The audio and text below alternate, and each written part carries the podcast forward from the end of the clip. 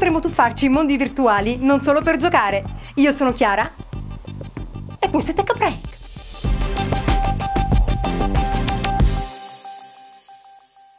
La realtà virtuale sarà presto alla portata di tutti, grazie all'Oculus Rift di Facebook e al Project Morpheus di Sony, a cui sembra si affiancherà un prodotto analogo di Samsung. Anche Google inoltre ha mostrato come costruire un visore 3D usando del cartone, altre semplici componenti ed uno smartphone Android. Per chi cercasse contenuti che vadano oltre i videogiochi, una direzione interessante potrebbe provenire da Alchemy VR, una neonata divisione della società di produzione televisiva Atlantic Production, dedicata proprio a questi dispositivi.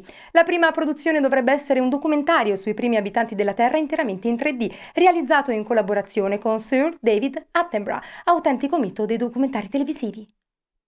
La musica in download venduta da store come iTunes sta portando quasi all'estinzione del CD ma potrebbe fare presto la stessa fine a causa dei servizi per l'ascolto in streaming e quanto emerge da un recente report relativo al mercato statunitense diffuso da Nielsen.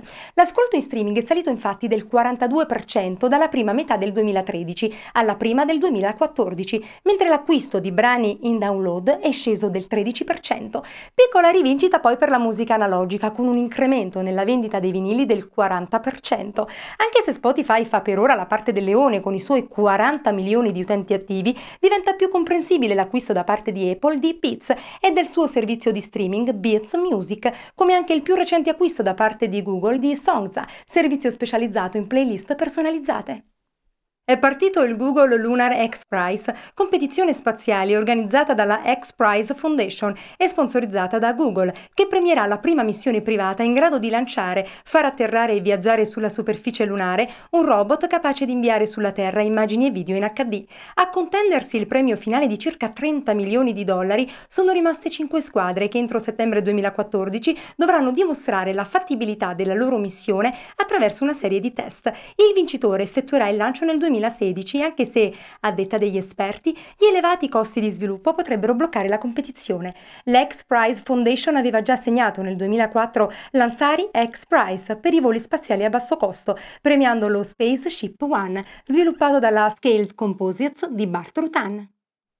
Ultimamente pare non si possa proprio fare a meno di nuove app di messaggistica istantanea e lo stesso devono aver pensato gli sviluppatori di Hype, un'app orientata alle foto che si affianca ad app storiche come Snapchat e alla neonata Slingshot di Facebook.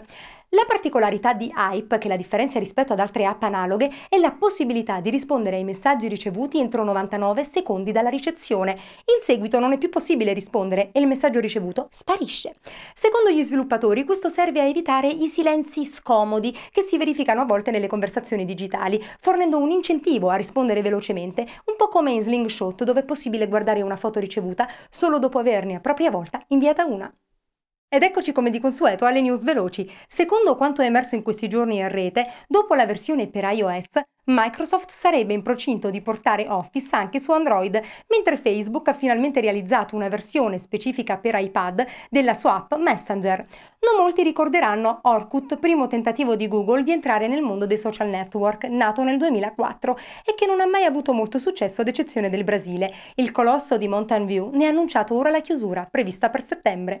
Amazon infine ha commissionato il pilot di una serie TV chiamata Hysteria, che parla di una malattia che si diffonde attraverso i social network Network, pensata magari come risposta alla serie TV Selfie annunciata dal canale statunitense ABC.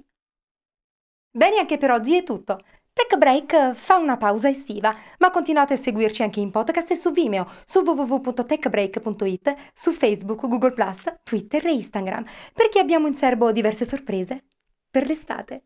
Un saluto da Chiara.